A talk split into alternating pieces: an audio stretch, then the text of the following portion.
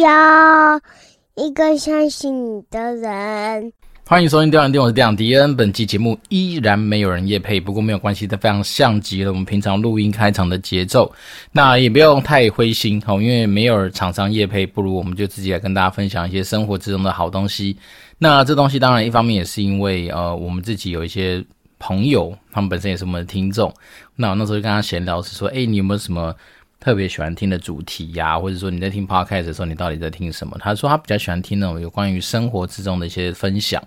哦，所以像是我们上一集还是上上集吧，也讲到说我在连假那左右有一些就是可能交通事故上面的一些故事，诶，他听起来就特别有感觉，所以他还特别跑来跟我说，诶，问我有没有怎么样啊，或者说有没有关心我自己的状况，然后当然他也是给予我们说。对于阿北那件事情的处理上面，他给予蛮高度的支持哈，因为毕竟我们都心想说能够心存善念，然后那当然对于很多事情自然就会比较呃怎么讲，应该会比较顺遂啦。对，那当然事情发生就发生了嘛，因为毕竟我们该做的进车在呃应该怎么讲，好几个礼拜以前吧，我们就有去把那台车子开去进车嘛，就是在那个南坎五福宫。那今天不是要推荐南崁五福宫，只是说当刚好聊到，跟大家稍微推荐一下，因为那边毕竟是台湾最早的一间财神庙，哦，所以便是说，如果大家假设你买了新车，或者说你想要补运啊，你想要去求财的话，那个南崁五福宫倒算是一个，它好像也被列为三级古迹吧，哦，所以那边其实就是也是古色古香，然后他们的流程也非常。呃，怎么讲？简单，然后再来是说，它整个庙给人的感觉就是还蛮清静的，蛮清幽，然后有停车场，就是各方面都很方便，而且那边有呃，算是很潮的道士帅哥。嗯，也不能说他是道士啊，他就是道长。哦，像那时候我们帮我们进车就是那位道长。现在道长其实对于车子本身可能也多少有些研究。所以那时候看着我们家的五零零八，就说：“哎呦，这台车感觉就是蛮帅的。”呵，所以非常感谢道长的美言。那当然了，我相信车子有经过一些就是超自然力量的进化，可能本来我们也许是会遇到一些比较大的事情，可能就大事化小吧。但所以大家就是心存善念，可能会让自己的生活比较好过。那今天一开始稍微跟大家分享一个生活之中的一个小东西，就是嗯。不知道大家对于买鸡蛋这件事情有没有什么研究？好，因为我之前其实没有特别去了解说，诶，鸡蛋其实有大小的差异。直到有一天，我老婆跟我讲说，诶，你有没有发现最近好像我们自己从，比如说超市没有特别挑选过的，随便买一些牌子的蛋回来，其实大小的差异蛮大的。那从那时候开始，我就发现说，诶，好像真的有这样的感觉。因为有时候那蛋真的特别小，然后吃起来就是不过瘾。因为我们自己早上可能有时候要吃。一颗或两颗的蛋嘛，这边说有时候就觉得小颗吃起来就不过瘾啊。那我就开始去研究一下，发现说哦，原来其实那个蛋的的它那个什么标示上面，它会有那个公克数嘛。我们就以十颗为一盒来去做一个评，算是评断的一个标准。那我之前有一阵子大概都是买那个在全联可以买到的一个牌子叫很大蛋，哦，那很大蛋它的一盒大概都是六百三十克。哦，它就写说六百三十克正负十公克吧，大概是这样的一个规格。那如果说把它放到那种所谓的呃 size 的级距上面的话，它们应该是属于 XL 的这样子的一个蛋的一个大小。好，那如果说假设你今天像蛮长时候，我也没去推广这些东西，但是就是发现我们家附近的全联买不到很大蛋的时候，那退而求其次，我就会去看，大概是呃我自己观察是这样，正常大概百分之七十的那个。在那边陈列的蛋的重量大概都是一盒大概六百克上下，这是非常大宗的。那当然有的比较小哦，大概是五百八左右，所以你可以看得出来那个真的特别小。当然它可能就是标榜一些，呃，也许是要什么粗软啊，或是一些其他的一些名目，但是它那一盒就是你看得出来它的蛋就是比较小。那我就会在六百三十克买不到的时候，那我就去找别的牌子，只要是六百一的。那其实它也不会到说让你失望，好，所以我自己的心中呢一个看法就是挑蛋，我不太挑牌子啦，因为说实在的，那种呃牌子太多了，所以我就直接从重量，就是我期待的重量去挑。那这东西当然会跟那种所谓的杂货店在挑蛋的逻辑不太一样，因为杂货店挑蛋，你可以每一颗都自己去摸摸看，然后挑挑看，所以你可以买到一大袋回来，每颗都很大。可是渐渐我发现说，其实直接去像是全联、家乐福这种地方，然后依照我刚刚的方式去挑，你只要是六百三十克以上的，基本上那个蛋买回来都不会失望，就很大。那退而求其次，第二名在我心中就是六百一十克的。那最差最差也要买到六百克吧？六百克就是属于一个相对来说，如果当你买到六百克，对我来讲，我就会去看的是那它的价位跟它的新鲜度。那新鲜度很简单，你就看它的保存期限。所以这就是我一个身为一个也不能说莫名其妙变成去研究鸡蛋挑选的一个人，只是说因为刚好自己每天都会帮小孩子煮蛋，自己会吃蛋嘛，就水煮蛋。我们还去买一个那个什么煮蛋机吧。好，那会有煮蛋机的这个念头，是因为啊，好像。有一阵子之前看那个什么全联，它好像什么 WNF 有出那个煮蛋机，不知道用几点可以去加价购。只是它那个煮蛋机就是好几百块哦，然后只能煮两颗，所以我就觉得好像效益不是很好。那时候刚好我们公司就是那种什么福委会的福利品可以挑的时候，我就挑了一个煮蛋机，它一次最多可以放到六颗还七颗吧，但是基本上你不太可能放满，因为它的那个洞看起来好像可以塞，但是其实只能塞下比较小颗的蛋。就正常来说，我们大概一次煮就是煮三颗四颗就已经 OK，然后丢进去煮其实很方便，你就是把水倒上去之后就不用理它。所以我通常现在的习惯，因为早上要争取那几分钟的多一点的那个睡眠时间，所以我通常都是在晚上凌晨睡觉前把蛋丢下去煮，然后就不用管它，然后反正它时间到了自己会跳掉。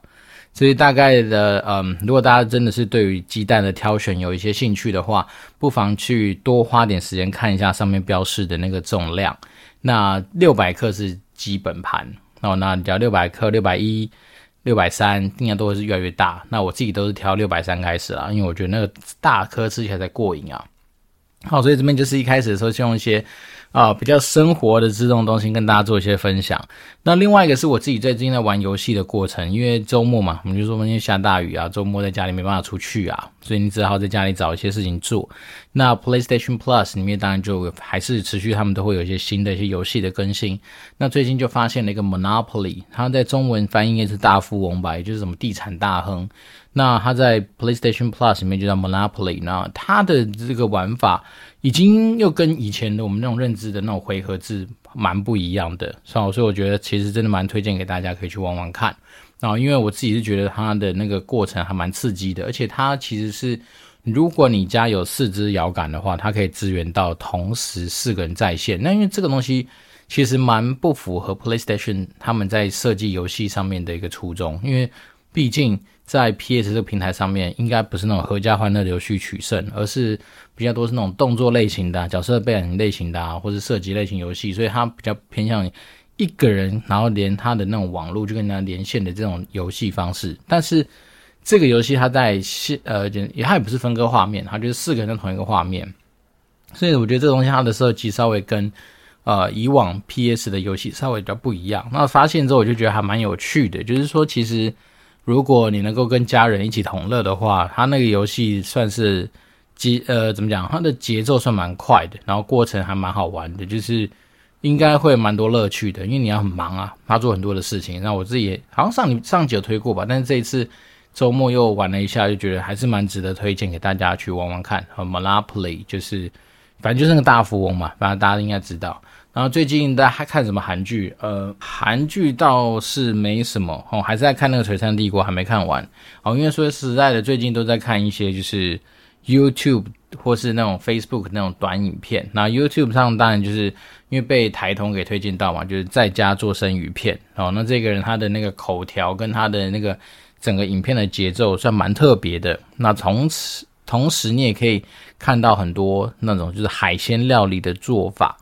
然后那个人讲话特别有一种他们呃独到的一个幽默，哦，所以我觉得其实蛮推荐给大家看的，就是在家做生鱼片。然后最近因为在家做生鱼片，多少还是有蛮多的一些海鲜啊，或是说什么钓鱼或是处理鱼的一些知识，所以我会让我小孩子跟着我一起看。好，所以最近我比较多时间在看 YouTube，或者是说就是听 Podcast 吧。然后听 Podcast 就打那个《炉石战记》这样的生活，就是因为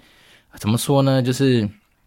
陪女儿的过程，你基本上不太能够，呃，大拉拉的跑出去做你自己想做的事情，所以通常都是找一些就是能够在一个嫩婴旁边做的一些消遣。所以我最近的生活比较多，哦，都是在做这种就是呃相对小荧幕的一些活动啦。那刚好也今天看到那个苹果有发表一个，也不是苹果发表的，反正就是外媒指出说。苹果的 iPad Pro 可能它好像在近这个月吧，应该就会发表说，就是新一代好可能使用 M2 晶片的一个机种。那甚至在二零二三年的时候，可能 iPad 会变成是一个他们所谓去控所有的苹果智能家电的一个 Hub。所以可能就看到这样的新闻，那就让我自己在思考说，那我是不是要买 iPad Pro 哦，第五代，也就是二零二一年出的那一代的时候，可能可以再多少再等一等等，好，因为也许我们都知道苹果的供应链，他们本身的那个什么库存管理是蛮强劲的，所以当你今天有新机种出来的时候，它可能不见得会是像是有些别的品牌一样，新机种出来，上个机种就雪崩式的叠价，好像也不太会，但是我就觉得说多少。可能整个呃苹果要主打的东西可能会不太一样吧，因为像是 AirPods Pro 第二代出来之后，你在它的官网，基本上你就找不到 AirPods One 的相关的一些介绍的讯息。AirPods Pro One 啊，对，那我当然会觉得说这个东西可能就是多少。如果当你今天是 iPad Pro 哈，比如十一寸或十二点九寸这种新的。世代的机种出来之后，它可能上个世代的一些规格啊，或者是说一些相关的一些资讯，可能就比较不见得他们的主打。那也可能因为这样子的关系，所以可能新一代的东西出来，会影响到前一代之间的一个定价。那我自己是蛮期待买第五代的，因为我觉得它第五代毕竟是一个 M1 的一个晶片所带出来的机子嘛。那再来是说它的呃，我从我反正我我想要的那个尺寸就是十二点九寸，然后因为我觉得这样才够大够实用。那只是说，当然它还有说更多一些更炫炮的功能，我觉得我可能用不到。单纯只是觉得它的荧幕好像显色性或者说解析度各方面好像更强劲，所以我就觉得这个应该是目前的首选。那至于什么时候会能够入手，我也不知道，因为我只是想说买来之后呢，可能可以陪着我女儿，她在睡觉的时候在旁边可以追剧啊，至少眼呃荧幕比较大，然后也可以像我一个朋友一直跟我分享说，用 iPad Pro 来看那个漫画。很过瘾，好，当然我们看的漫画不是那种电子书漫画，是有一些怎么讲呢？也算是一些，反正 App 里面会有一些可以看的漫画嘛，所以就想说把很多然后有一段时间没追的东西把它追完，好，因为我自己怎么讲，你还是一个喜欢看漫画的人呐，哦，只是说因为可能好，可能最近的生活或者是说呃近期的一些生活模式，让我比较少拿漫画书出来看，要不然像以前什么。火影忍者啊，猎人啊，一拳超人啊，一些反正就那种少年漫画，应该都是我自己以前蛮重要的休闲跟消遣。可是刚好最近的生活真的是比较难拿着那样的书到处跑，所以变说就是转向那种算影像类型或是说影音类型的一些娱乐啦。那当然像是呃最近还有可能会抽空玩的就是《斗阵特工二》嘛。那只是说《斗争特工二》最近问题还是相对比较多啊，所以就是嗯，我也不知道，反正生活大概就就是这样子。好，那今天这一集也没有要跟大家讲很多那种太硬的一些呃怎么讲内容，好，因为我发现说其实我们自己的节目做到现在。嗯，怎么讲呢？其实你不能说每一集会有那种流量爆冲的一个可能性，但是多少有时候我们就利用这样节目来去回顾一些，或是说带给大家一些不一样的一些生活体验。那今天会有这样子的一个主题内容，是想跟大家分享一些有关于刚好最近听台通嘛，他们也讲说很多人挂上色情这个东西的前缀词，好像就变成是会引人入胜。那我讲说，那回顾一下年少轻狂，有时候有些那种酒店，或是说一些。暗黑世界的经验来跟大家做一些分享。好，那这东西也不是说什么呃不能讲的秘密，因为毕竟以前我们的工作关系，可能有的时候你就是要接待呃国外来的朋友。好，那身为国外来的朋友，有些人他们也是明目张胆就跟你说他们有这方面的需求。对，那再来是说，我始终觉得说有时候人就是这样。像我老妈以前小时候一直跟我们讲说，嗯、在很多东西没有去尝试之前，你一定充满好奇，所以你看他就多鼓励我们到处去增广见闻，去到处看。所以那时候就是对于说，好比如什么酒店啊，什么 talking bar 啊，或者是说一些就是反正大家耳熟能详的那些以前可能会存在一些比较特别地方的一些名词。那以前就是年少的时候啊，都有一些就是怎么讲涉猎吧。好，那我们先从酒店这个环境先讲起。那我自己的经验比较特别，是我第一次去类酒店的地方，其实在中国。那老实说，中国对于黄赌。啊、哦，除了那澳门那种特别地方可以允许赌以外，黄赌毒一定都是一律禁止的嘛。但是呢，在澳，但是那时候我去中国的时候，那时候好像是应该是呃研究所毕业去实习。那实习完之后，我老妈哦，她就来接我，因为那时候怎么讲，我们算是在自己呃亲戚任职的公司实习。那当然，一方面是因为就跟亲戚住在一起嘛，所以那时候我妈妈也都认识，所以那时候她就刚好，因为他也是到中国有些工作的关系，所以那时候我们就到在晚上吃完饭就约一下，然后我们就有一个亲戚，其其中我忘记哪一个表舅吧，反正就说，哎，要不然来大家来去唱歌。哦，但是那时候其其实我们可能所处在的地方也不像大家现在想象说台湾哪里有什么钱柜啊、好乐迪那样的地方。其实，在中国那时候，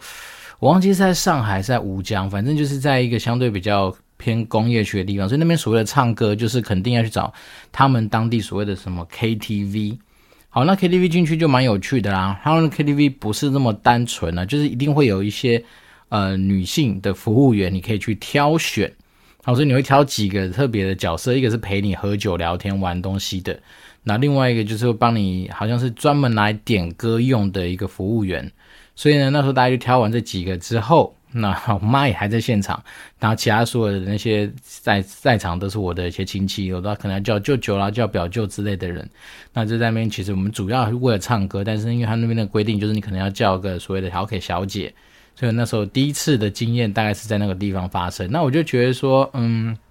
那时候其实觉得也不能说好玩不好玩，因为毕竟跟 自己家人嘛，所以你没说什么好玩。但是我就觉得他们那个地方其实蛮无聊的，哦，因为他就会一直不断的跟你玩骰盅，不断的跟你玩一些就是劝酒的一些小游戏啦。那当你到知道嘛，在那种地方其实你开酒都是自己的钱啊，所以那时候就是有这样的经验。那是回来之后，那开始出社会，开始工作。那时候我们在线上游戏产业，有时候就是会接待一些原厂的贵宾，也不能说贵宾，反正就原厂开发厅的同仁来。那我大家晚上吃完饭，喝了一些酒之后，总是会说有没有什么一些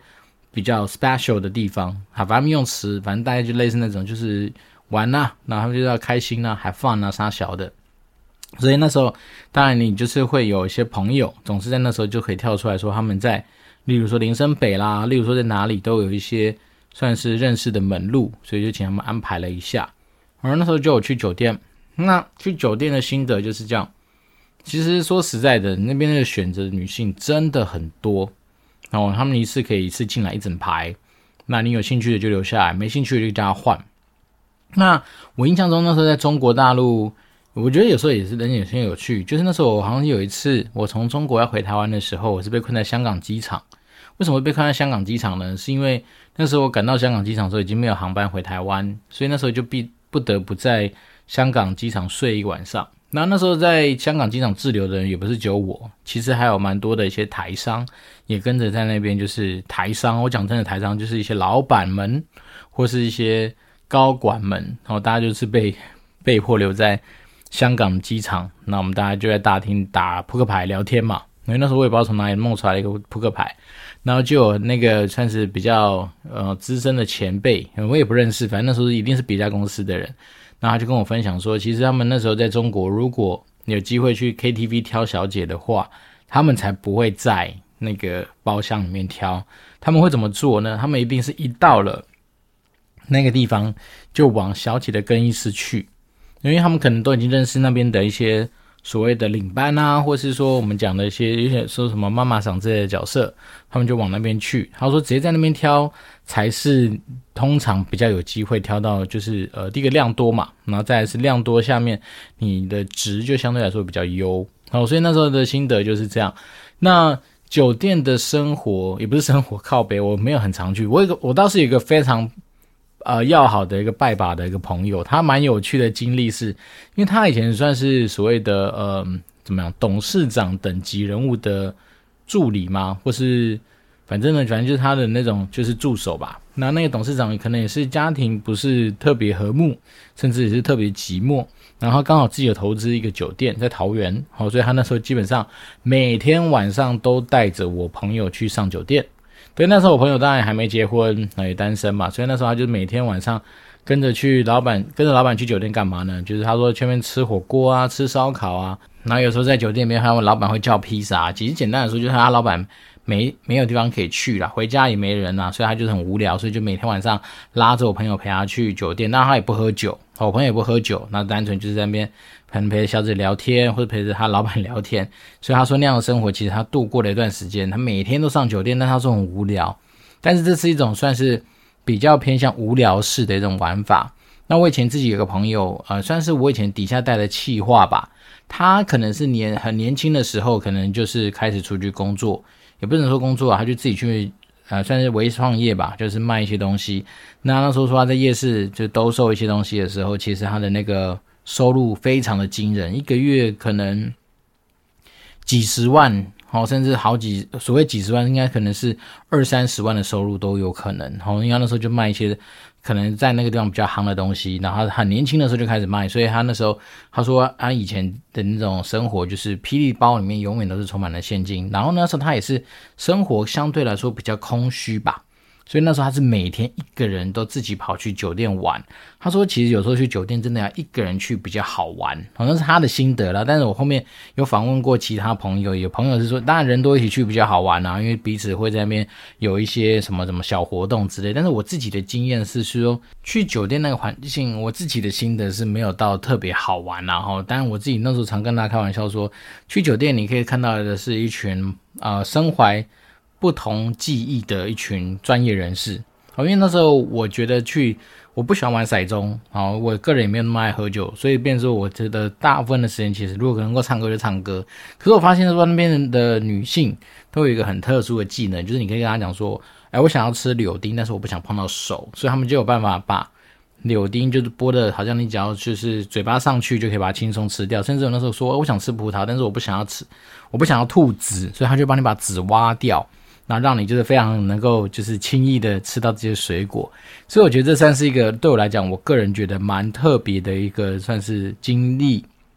但是你说那地方真的有梦好玩吗？我个人是觉得还好。当然那时候我以前呃去的一些次数里面就有有还是有一些呃带出场，不是我打，是我同事吗？还是我朋友？反正那时候就有选择把女孩子带出场，哇，那个真的。价格就真的蛮高的，因为那时候事后跟我分享，好像说大概带出场一次，因为你是要买他所有的时间嘛，加上该做的一些事情的一些费用，他说好像也是花了大概可能两三万有哦。那我们当天如果假设以我们那时候自己几个朋友去分下来的钱，可能是大概六七千块，那那一个人他带出场加一些有的没的，夯不啷当两三万，所以其实说实在真的都蛮高的。好，那这时候另外问题就回来啦。你想想看，有时候我怎么说去酒店不好玩，是因为这样，因为酒店那个环境就是你只能得到的可能是心灵上面的满足，或是说一些可能也许是肢体上面碰触的一些呃怎么讲服务，然后但是这种东西其实你看花了六七千块钱，你还是没办法得到一个真正就是最极致的一个享受嘛。因为假设很多人说，呃，以很多男生出去哦寻花问柳或是买春，终究为了一色的话，那当然你就用色这件事情来看的话。那其实有蛮多其他的一些东西的行情。那在以前，呃，稍微当键盘魔人去查这些资料的时候，大概知道的一个行情，我不知道现在还是不是这样。那以前知道的大概是这样，就是说台湾其实有很多的按摩是那种非纯类的按摩，哈。那我们讲情色按摩好了，那情色按摩面它就有分不同等级的东西嘛，可能是零点三、零点五，或是全套。那这东西当然我先说，在台湾这个东西一定都不是合法的，所以你当然一定会特特别透过一些呃怎么讲，蛮有趣的一些论坛或是一些平台，你才有可能找到这样子的一些资讯。那这东西大家其实也不是秘密嘛，反正有些东西它就会明目张胆的写在论坛上面，所以可能价格就是从一千五到三千不等。好，那一通常一千五，可能就是有的是看国家。好，也许那个假设你今天的对象是偏向于东南亚来的话，可能一千五有机会，可能可以到零点五含以上。好，那这边跟大家稍微科普一下，我们一般他们所谓的术语是零点三，可能就是纯粹用手。好，那零点五可能就是用嘴。那可能一就是说你可以来进行一次，就是那种就是鱼水之欢这样子的一个。呃，算是消费吧，所以它大概会是有这样子的一个不同等级上面的一些呃定义。好，那那时候就是呃发现说，其实再怎么讲，我就说那时候你看我们刚说的，你去酒店一次可能要花个六七千块钱，那你才有可能就是呃怎么讲，就是把时时间消费嘛，你可能就是唱唱歌，你可能做完什么没有办法做很多的事情，就要花六七千块，但是你可以喝酒。但是如果说有些人他就是以好，比如说一定要达到一个算是。兴奋结束的这样子的一个定义的话，那当然，其实我们刚刚讲的，以很多地方，如果是呃完整服务的话，两千到三千，可能在台湾这地方应该都有机会可以达成你这个小心愿。所以就变成说，你看，如果你去酒店，单纯只是喝酒聊天，有的没的，这样就花六七千块，跟有些人可以完成他所需要的一个呃大目标，才花两三千块，其实还是有它的差异在。所以变成是说，我觉得有时候真的是在这种消费的时候，不妨去思考一下 CP 值。好，因为我觉得有些时候，有些男生在讲这种东西，好像就就把，因为可能对于酒店有很多的遐想或幻想。对，但其实说实在，如果当你今天达到一些比较特别的一些目的上面的一个消费的时候，有很多很多不一样的管道让你可以去做一些探索。那我自己本身也不是什么老司机不老司机，因为这种东西其实都是以前当键盘啊什么键盘搜寻家，好像那时候高中呃不是不是不是不是高中，大学还是研究所的时候，有时候说实在，你真的会，反正那时候开始网络比较兴盛嘛，啊很多论坛你没事就在那边潜水，那边爬文，那边看东西。那你就会对这东西就稍微比较有一些研究，然后那时候就是单纯当一个键盘侠去看看这些资讯，然后就觉得还蛮有趣的。那后面出来社会工作之后，那当然因为自己呃身为行销人，所以有时候你还是会有一些，比如广告必须投放在这些特定的一些论坛，所以你当然也会知道说这些论坛它可能后面代表的 TA 是谁，然后包括说像我们自己经营的游戏从。休闲娱乐类型的到那种比较偏成人的都有，因为天堂再怎么说也是一个，呃，那时候我经营它的时候，年龄层大概是三十多岁的男性吧，所以那时候三十多的男性可能会去的地方，我们大概都有扫过很多地很多次啦，所以变成说有无形之中就会接触到这样子的一个环境。那今天为什么会在电玩店把这边做一个分享呢？一方面单纯就是因为今天有看到有人在问，好说，哎，是不是有这些东西可以做一些分享或什么？那我想说，哎。好像以前我们开始接待厂商的时候，